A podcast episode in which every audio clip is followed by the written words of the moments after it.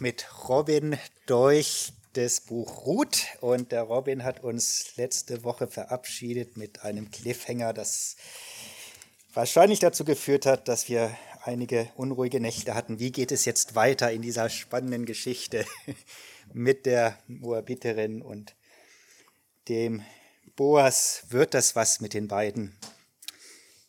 Robin weiß mehr. Und ich lese uns vorher den Text.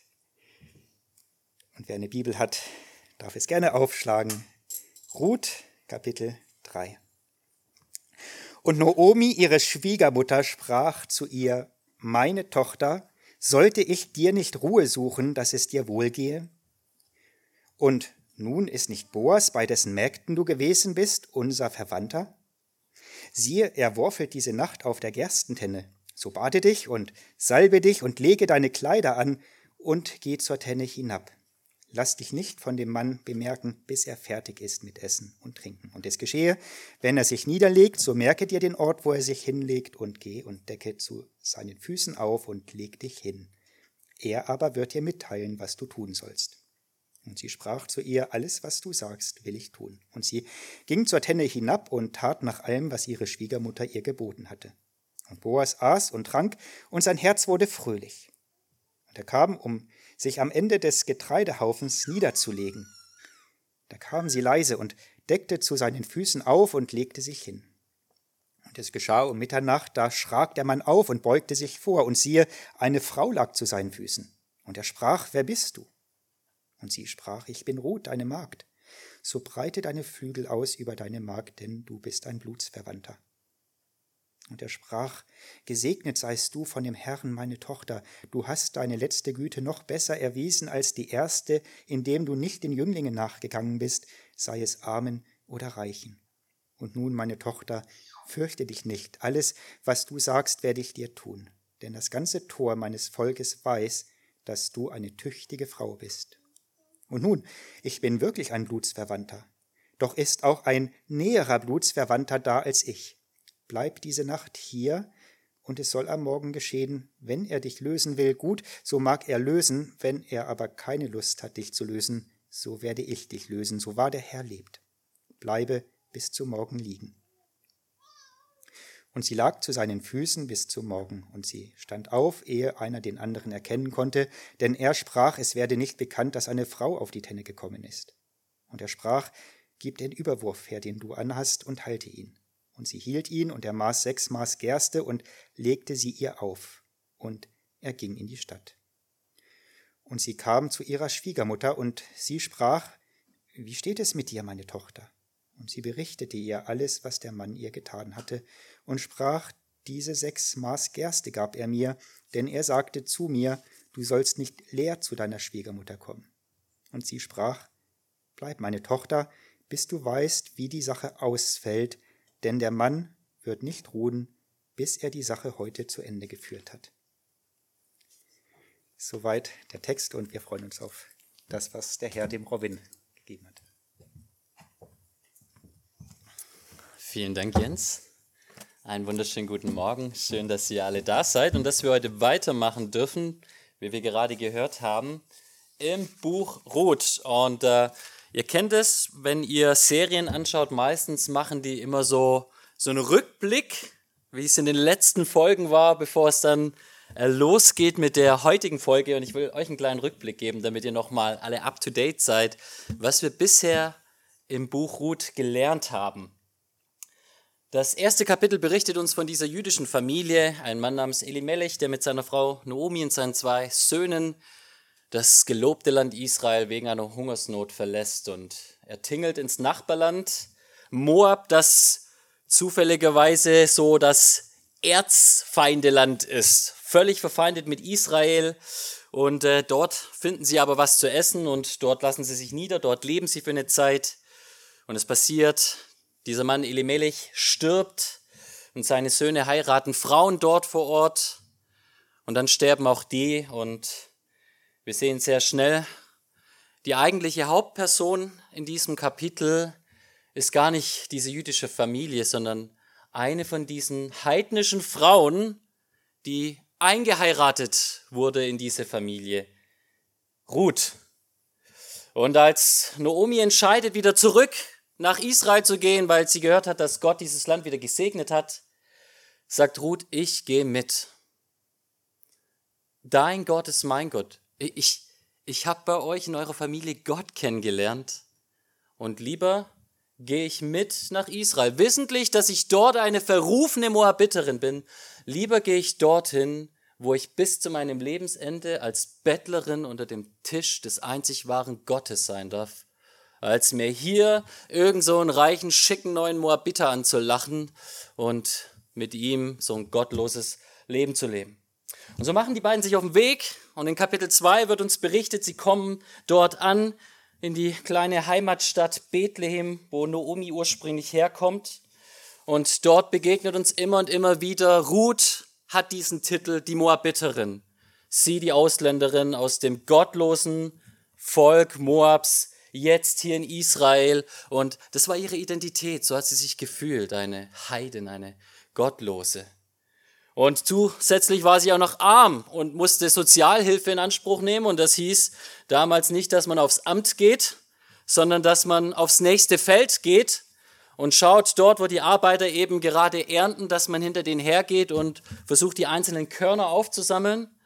Und das macht sie. Und dann sagt uns der Text, zufällig, und zufällig heißt in der Bibel immer das, was Gott uns zufallen lässt, kommt sie auf das Feld von Boas der ein Verwandter von Noomi ist. Und zufällig ist es nicht einfach nur ein Verwandter, das ist ein Mann. Bei jedem Satz, den wir über ihn lesen, sehen wir, der, der strahlt einfach Jesus aus. Das ist ein gottesfürchtiger Mann. Und dieser gottesfürchtige Mann nimmt das Mädchen wahr und ähm, er informiert sich über sie und er kriegt raus, sie ist fleißig, sie ist treu, sie hat deine Verwandte, die alte Nomi, so treu versorgt und bis jetzt hält sie an ihr fest. Und Boas sieht und registriert sehr schnell, das ist nicht einfach nur irgendein hilfsbedürftiges Mädchen, das ist ein Mädchen, das den lebendigen Gott kennengelernt hat. Und er ist so begeistert von dem, was Gott in ihrem Herzen bewirkt hat, dass er nicht nur sagt so, ja, seid nett zu ihr, sondern er überschüttet sie mit Segen. Er gibt ihr mehr als genug zu essen. Er sagt seinen Jungs, fasst sie bloß nicht an, macht nichts Dummes mit ihr, schickt sie nicht fort. Er kümmert sich um sie und er sagt diesen Satz, weil sie völlig bewegt und überwältigt ist von seiner Güte. Der Herr vergelte dir dein Tun, liebe Ruth, und dein Lohn möge voll sein von dem Herrn, dem Gott Israels, zu dem du gekommen bist weil du Zuflucht und Schutz unter seinen Flügeln gesucht hast. Und dann endet dieses Kapitel damit, dass Noomi, die alte, das alte Schlitzohr, mitkriegt, Mensch, also wenn dieser Boas ein so lieber Kerl ist zu dir, vielleicht solltest du mal wirklich ganz treu auch die weiteren Tage auf sein Feld gehen. Die hat schon im Blick, dass da sich mehr anbahnen könnte als einfach nur so ein nettes Sozial- oder Arbeitsverhältnis oder sonst was. Also sagt sie ihr, ne, trefft euch weiter schön auf der Arbeit, da habt ihr genug Zeit zum Quatschen. Und so endet Kapitel 2, ne? Wir wissen, die beiden sehen sich weiter, aber wir wissen jetzt nicht, was passiert.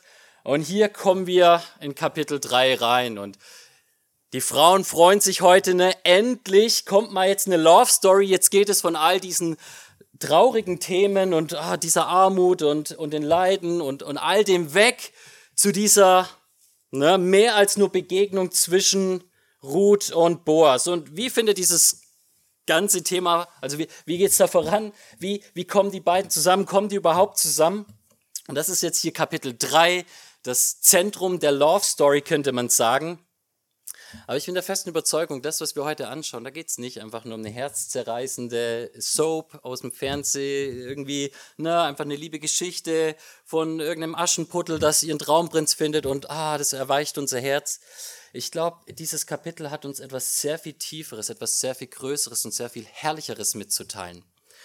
Wenn ich die Botschaft zusammenfassen würde von diesem ganzen Kapitel, dann würde ich es mit dem Refrain eines Liedes machen. Ich weiß nicht, ob ihr die alte englische Hymne Trust and Obey kennt. Vertraut Gott und gehorcht ihm und folgt ihm. Dort heißt es Äh, ich glaube, es gibt sogar eine deutsche Übersetzung. Wenn wir wandeln im Herrn. Ne? Vielleicht kennt ihr das so. Aber das Englische übersetzt sagt, vertraue und sei gehorsam, denn kein anderer Weg führt zur Freude im Herrn oder zur Freude in Jesus als das Vertrauen und der Gehorsam. Und das ist das, was uns dieses Kapitel heute nahelegen will. Und das ist das, was ich mit euch anschauen will. Und bevor wir jetzt einsteigen in unseren Text, wollen wir noch Gott um seinen Beistand bitten, okay? Vater, ich möchte dich bitten, dass du uns dein herrliches, heiliges, wundervolles Wort aufschließt und dass wir mehr als einfach nur diese Geschichte darin entdecken können. Ich möchte dich bitten, dass du uns zeigst, wo überall deine Herrlichkeit, deine Wahrheit, deine Weisheit auch zwischen den Zeilen steckt. Und ich möchte dich bitten, dass diese Geschichte, die viele, viele hunderte und tausende Jahre zurückliegt und in einem ganz anderen Land war, dass die lebendig und greifbar auch für uns heute wird. Ich möchte dich bitten, Herr, dass du meine schwachen Lippen gebrauchst und dass du unsere müden Herzen öffnest, vor allen Dingen müde, weil sie eine Stunde Schlaf weniger heute haben, damit wir wirklich zuhören können, dass wir erfassen und dass wir verändert werden von deiner Wahrheit, Herr. Zu deiner Ehre und zu unserer Freude bitte ich das. Amen. Also, Ruth und Boas haben einige Monate zusammen Getreide geerntet. Und irgendwann mal war dann die Erntezeit vorbei. Und die hatten dann noch einige Zeit eben und genug Gelegenheit, um sich kennenzulernen. Da sagt die liebe Noomi in ihrem Herzen und dann auch zu Ruth, Mensch, jetzt wird es mal Zeit, dass wir das Mädel unter die Haube bringen. Und wir lesen Vers 1, meine Tochter, soll dich dir nicht endlich Ruhe verschaffen, damit es dir gut geht? Und ist nicht Boas, bei dessen Mägden du mitgearbeitet hast, einer unserer nahen Verwandten? Ihr wisst schon, dieser Erlöserverwandten, die sich den kinderlosen Witwen der Verwandtschaft annehmen. Boas ist ein guter Mann, Ruth. Du hast ihn jetzt lange kennengelernt, winkt mit dem Zaunpfahl. Ich glaube, wir können in die nächste Stufe überschreiten, übergehen. Und dann erzählt sie ihm so, heute Abend ist, man könnte sagen, das Erntefest, ne? die Ernte ist eingeholt, die Männer und die Frauen, die ähm, trennen jetzt die Spreu vom Weizen auf der Tenne, die schuften den ganzen Tag und am Ende von dem Ganzen, dann feier, da feiern die und lassen sich's gut gehen. Und das ist doch eine perfekte Gelegenheit. Also, was soll sie tun?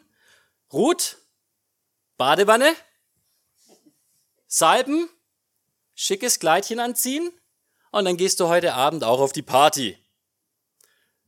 Bis hierhin klingt es für uns nicht untypisch, ne? also würden wir wahrscheinlich auch als Dating-Tipps weitergehen. Ja, Schritt Nummer eins ist vielleicht schon mal gut, dass du, also wenn du nicht stinkst, ist für uns jetzt nichts Außergewöhnliches. Äh, und wir würden jetzt vermutlich erwarten, dass der Text so weitergeht im Sinne von, okay, und wenn du auf der Party bist, platzierst du dich irgendwo in seinem Sichtfeld und grinst mal nicht rüber und dann na, ist der Ball bei ihm und er macht den Rest. Aber so geht's nicht weiter. Schaut mal, was Vers 3 weiter sagt. Lass dich von dem Mann nicht bemerken, bis er fertig ist mit Essen und Trinken. Und es soll geschehen, wenn er sich hinlegt, dann merke dir die Stelle, wo er schläft, wo er sich hinlegt. Und dann geh du dorthin und decke sein Fußende auf und lege dich dazu. Und er wird dir mitteilen, was du zu tun hast. Ja, was?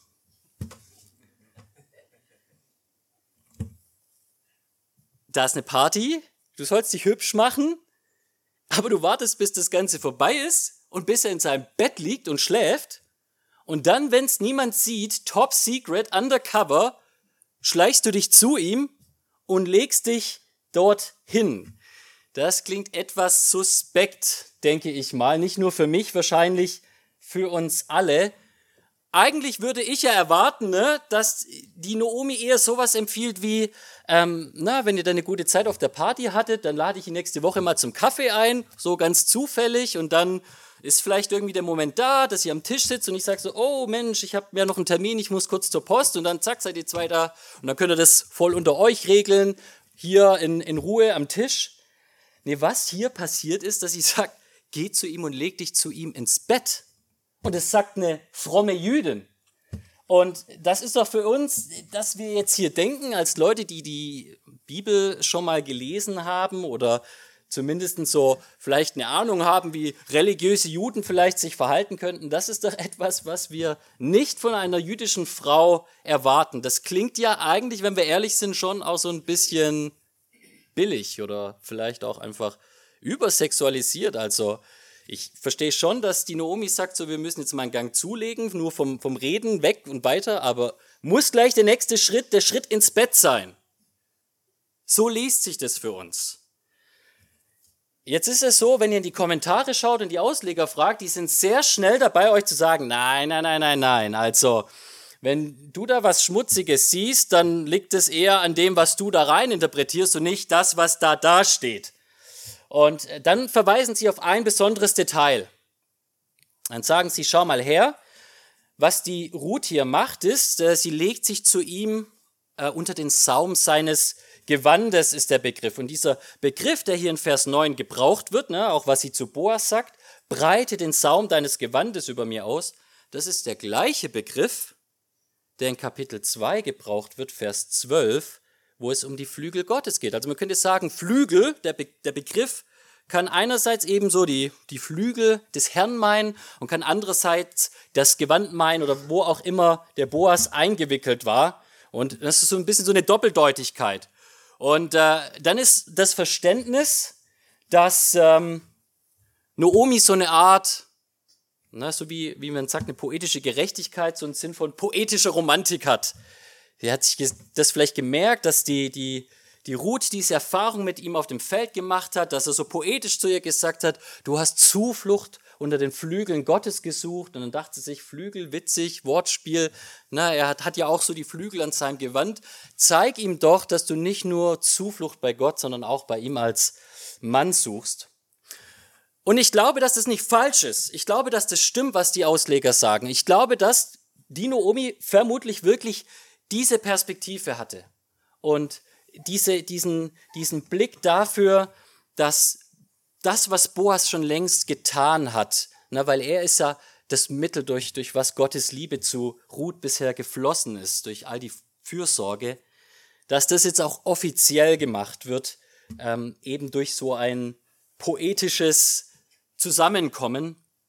Aber wenn wir in den Text genau reinschauen, stellen wir fest, dass die Begriffe, vor allen Dingen im Hebräischen, die gleichen Begriffe sind, viele davon, die auch in all den sehr sexuellen Kapiteln, zum Beispiel über sexuelle Sünde im Gesetz vorkommen. Also diese Begriffe aufdecken. Dieser Begriff aufdecken oder ne, äh, entblößen und auch Füße steht oft eigentlich für den Schambereich.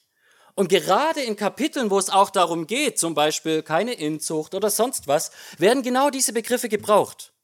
Und obgleich Noomi nicht so gedacht hat, glaube ich, dass Gott in seiner Souveränität das alles so geführt und gewirkt hat und niederschreiben lassen hat, damit wir mit diesen Gedanken konfrontiert werden.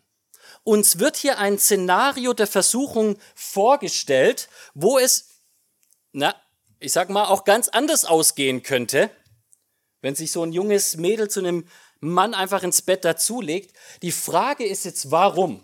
Warum sollte sowas hier vorkommen?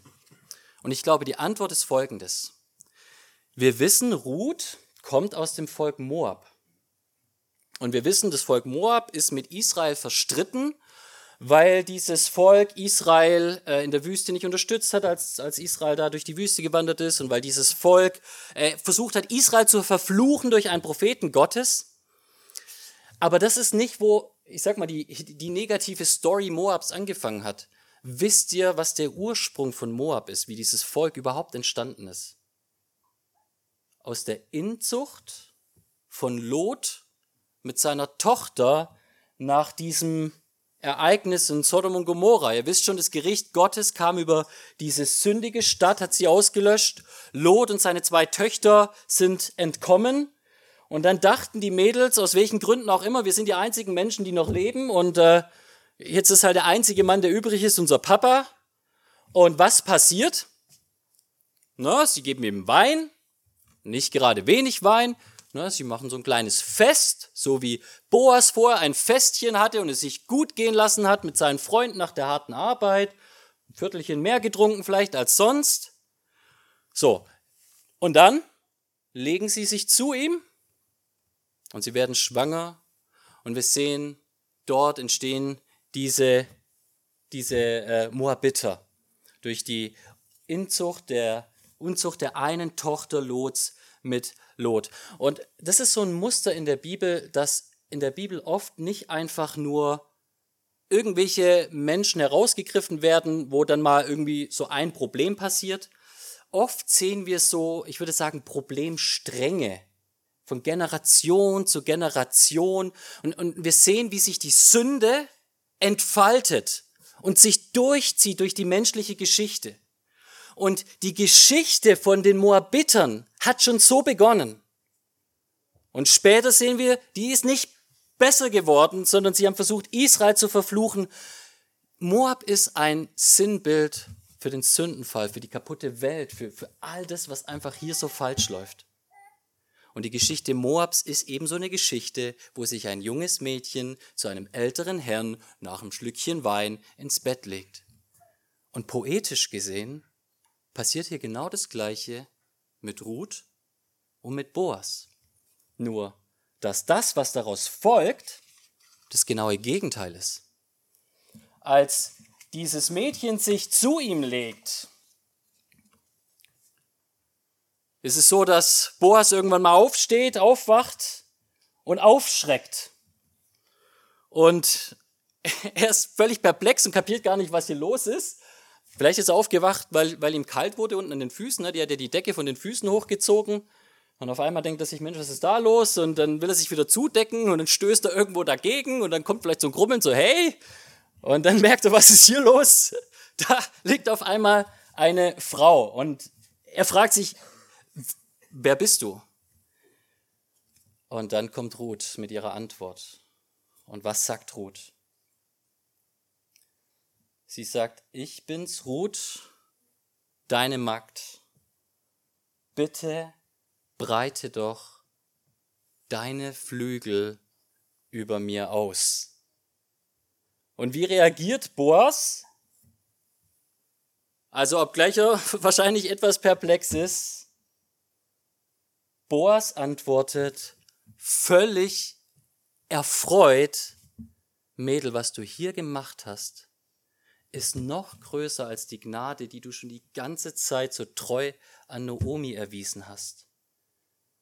Und er sagt zu ihr, du hast deine letzte Treue noch schöner erwiesen als die erste. Und was hat sie nicht gemacht? Oder was hat sie gemacht, indem du dich nicht zu den jungen Männern hingelegt hast oder ihnen nachgelaufen bist, seien es geringe oder reiche? Boas sagt, ich weiß, du bist eine Moabiterin, und äh, eigentlich solltest du ja eigentlich niemanden heiraten dürfen im Volk. Aber sind wir doch mal ehrlich, wie Volk ist Israel, äh, wie, wie, wie gerecht war Israel und vor allen Dingen während der Richterzeit. Na, das junge Mädel, wenn sie es versucht hätte, hätte sie vielleicht irgendeinen netten jungen Kerl gefunden, auch in Israel. Und es hätte alles vielleicht doch geklappt. Aber wir hatten es schon das letzte Mal, dass es dieses Prinzip der Schwagerehe gab. Durch das äh, eine kinderlose Witwe versorgt werden soll, aber noch viel mehr, indem der Name des Verstorbenen am Leben erhalten werden soll, indem ein Kind gezeugt wird mit seiner Frau und dieses Kind nach seinem Namen genannt wird, weil das Aufrechterhalten des Namens ein Bild für das ewige Leben, für das Heil ist, für das, was Gott uns bewirkt, für das, was die Antwort auf den Sündenfall ist, den Tod besiegen mit Leben. Und er sagt, du hättest irgendwelchen jungen Männern nachsteigen können, aber du kommst hierher zu mir. Wenn ihr ganz genau in den Text schaut und ihr dürft es mal daheim als Hausaufgabe machen, dann seht ihr dieser Titel, Ruth, die Moabiterin, kommt in Kapitel 1, 2 und 4 vor, aber kommt nicht hier in Kapitel 3 vor. Und ich glaube, das, was sie meint, was ihre Identität wäre, aufgrund ihrer Abstammung, Für Boas hat sie schon längst eine ganz andere Identität.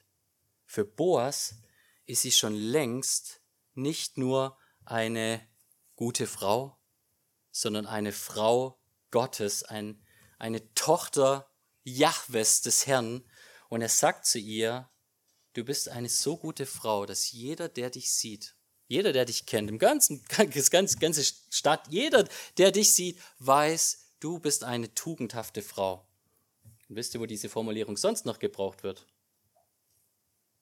Sprüche 31. Ihre menschliche Identität von der Geburt her ist, was wir verbinden würden mit Gottlosigkeit.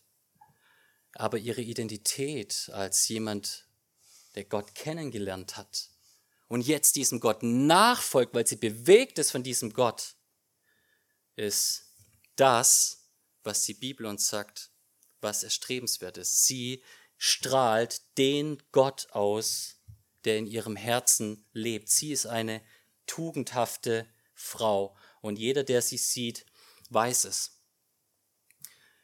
Das Wundervolle an diesem Text ist, an diesem ganzen Buch eigentlich, ist, dass uns beschrieben wird, dass Geschichten, die schlecht anfangen, Lebensgeschichten, bei Gott nicht schlecht enden müssen.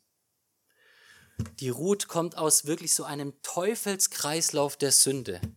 Na, ihr kennt es, dass die Bibel davon redet, von Generation zu Generation tragen sich die Sünden weiter. Und was glaubt ihr, wie viele Generationen von Unheil in Ruths Familie stecken?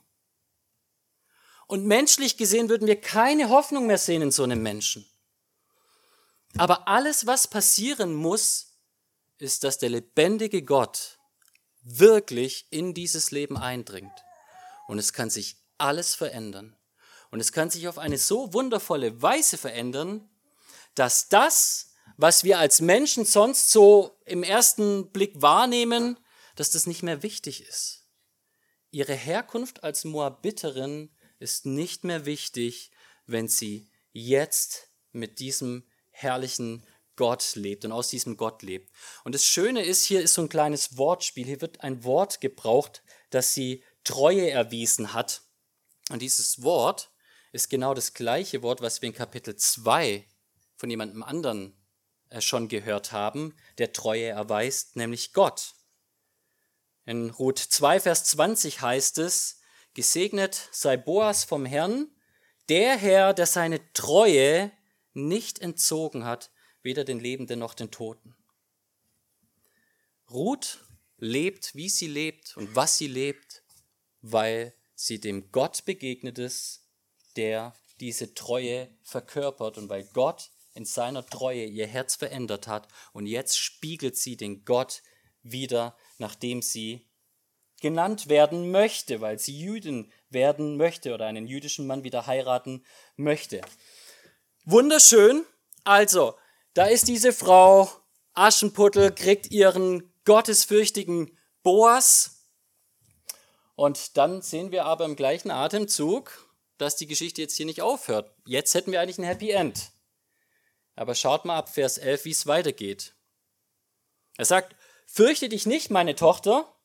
Alles, was du sagst, werde ich liebend gerne für dich tun. Nun aber ist es eben auch so, dass obgleich ich ein Erlöser bin für dich, ein so naher Blutsverwandter, in Tatsache jemand anderes noch den Vorrang hat, weil er noch näher mit Noomi verwandt ist. Und das heißt, ich muss erstmal zu ihm gehen und ihn fragen, ob er dich erlösen will.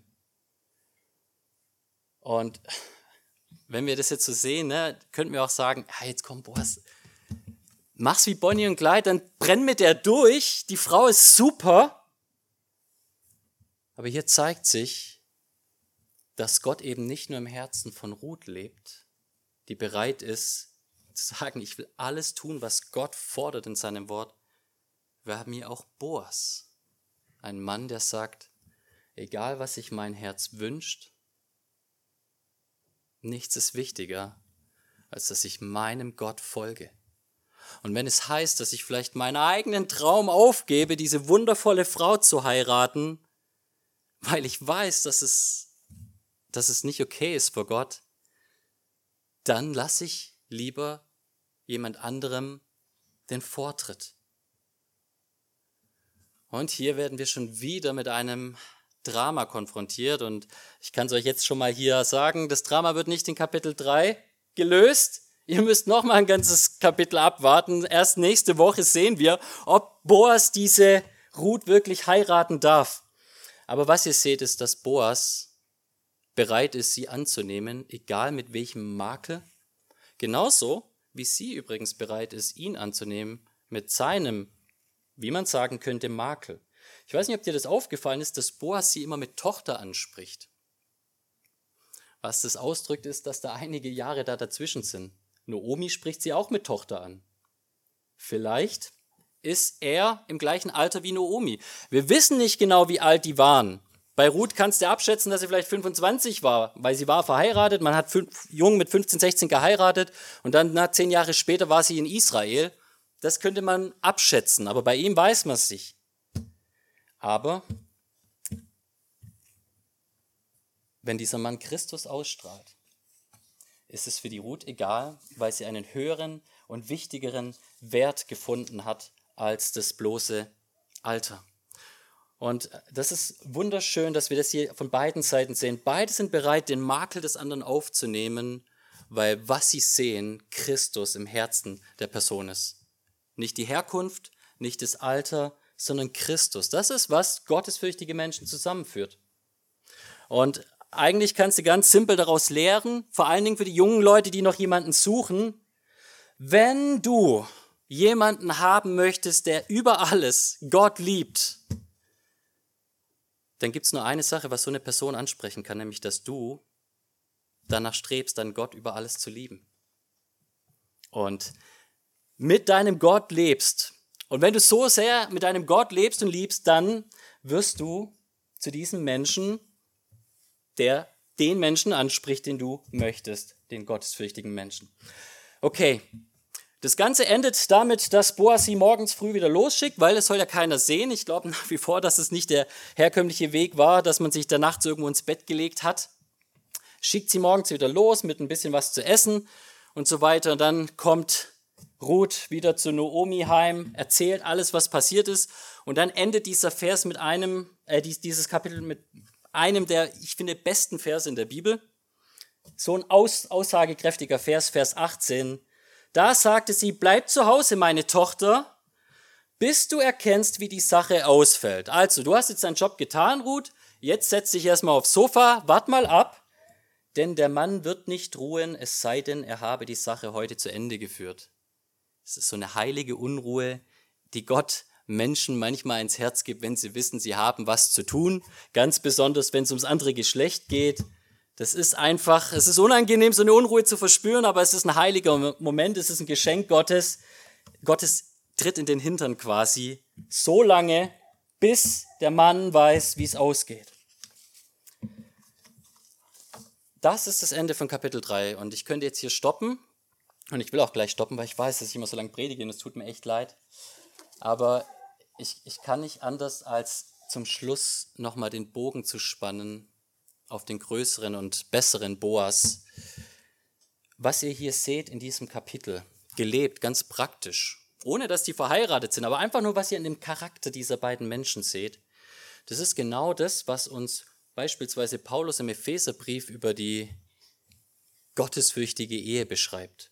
Na, ihr kennt es äh, im Epheserbrief, wo, wo äh, Paulus sagt, dass die, die Frauen äh, sich ihren Männern hingeben sollen, dass die Männer ihre Frauen lieben sollen bis in den Tod und so weiter. Und dann sagt Paulus, das alles ist ein Bild auf Christus und seine Gemeinde. Anerkannt groß ist das Geheimnis zwischen Männlein und Weiblein. Ich aber deute es auf Christus und seine Braut. Was uns dieses Kapitel zeigt, ist auch letztendlich der, der, der Zielgedanke der Beziehung zwischen Mann und Frau. Hast du dich jemals schon mal gefragt, warum Gott den Menschen in zwei Geschlechtern geschaffen hat und nicht in einem oder in fünf? Ich weiß, die Menschen heute sind sehr verwirrt darüber, wie viele Geschlechter es gibt, aber die Bibel ist nicht verwirrt, die weiß, es sind zwei, Mann und Frau, und die sind kompatibel miteinander. Gott hat das gemacht als Bild für seine Liebe zu seiner Braut. Und deswegen, warum entstehen neue Menschen, Kinder, neues Leben mit Mann und Frau? Weil da, wo die Braut ihrem Bräutigam nahe kommt, Gott, Gott neues Leben schenkt. Wenn wir so eng mit ihm sind. Er bewirkt neues Leben. Und das macht alles Gott. Das liegt Gott alles an. Dieses ganze Eheding und sonst was macht Gott aus einem einzigen Grund. Damit du das siehst und erfahrst und lernst hier schon auf Erden, wer Gott ist und wie eng er mit seinem Volk in Ewigkeit leben möchte. Gott ist so kreativ, auf so vielen Wegen und Weisen dir deutlich zu machen, dass er alles für dich sein will und alles dir geben will. Wir hatten in unserem Seminar am Freitagabend die Stelle aus Epheser 2 bedacht über unsere himmlische Berufung. Und dort haben wir gelesen und gesehen, dass Gott uns, wenn wir an ihn glauben, als sein Volk nicht nur aus dem Tod auferweckt, sondern dass er uns mitversetzen möchte in die himmlischen Örter, dort, wo, wo Christus regiert, um was zu tun? Damit er den überschwänglichen Reichtum seiner Gnade in uns ausgießen kann auf ewig. Ihr Lieben, es gibt einen noch viel besseren Boas und eine noch viel bessere Ruth, als jeder von uns hier überhaupt auf Erden je sein kann. Und ich weiß nicht, ob deine Love Story ein Happy End hat. Viele haben sehr viel Schlechtes erlebt, gerade in, diesem Gebet. Ich weiß es nicht, wie deine Ehe momentan ausschaut. Die volle Krise vielleicht.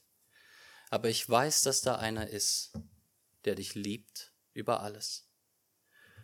Und ihm zu folgen und ihm zu vertrauen, ist es wert, nicht nur hier auf Erden, nicht nur für ein paar Jahre, sondern bis in alle Ewigkeit.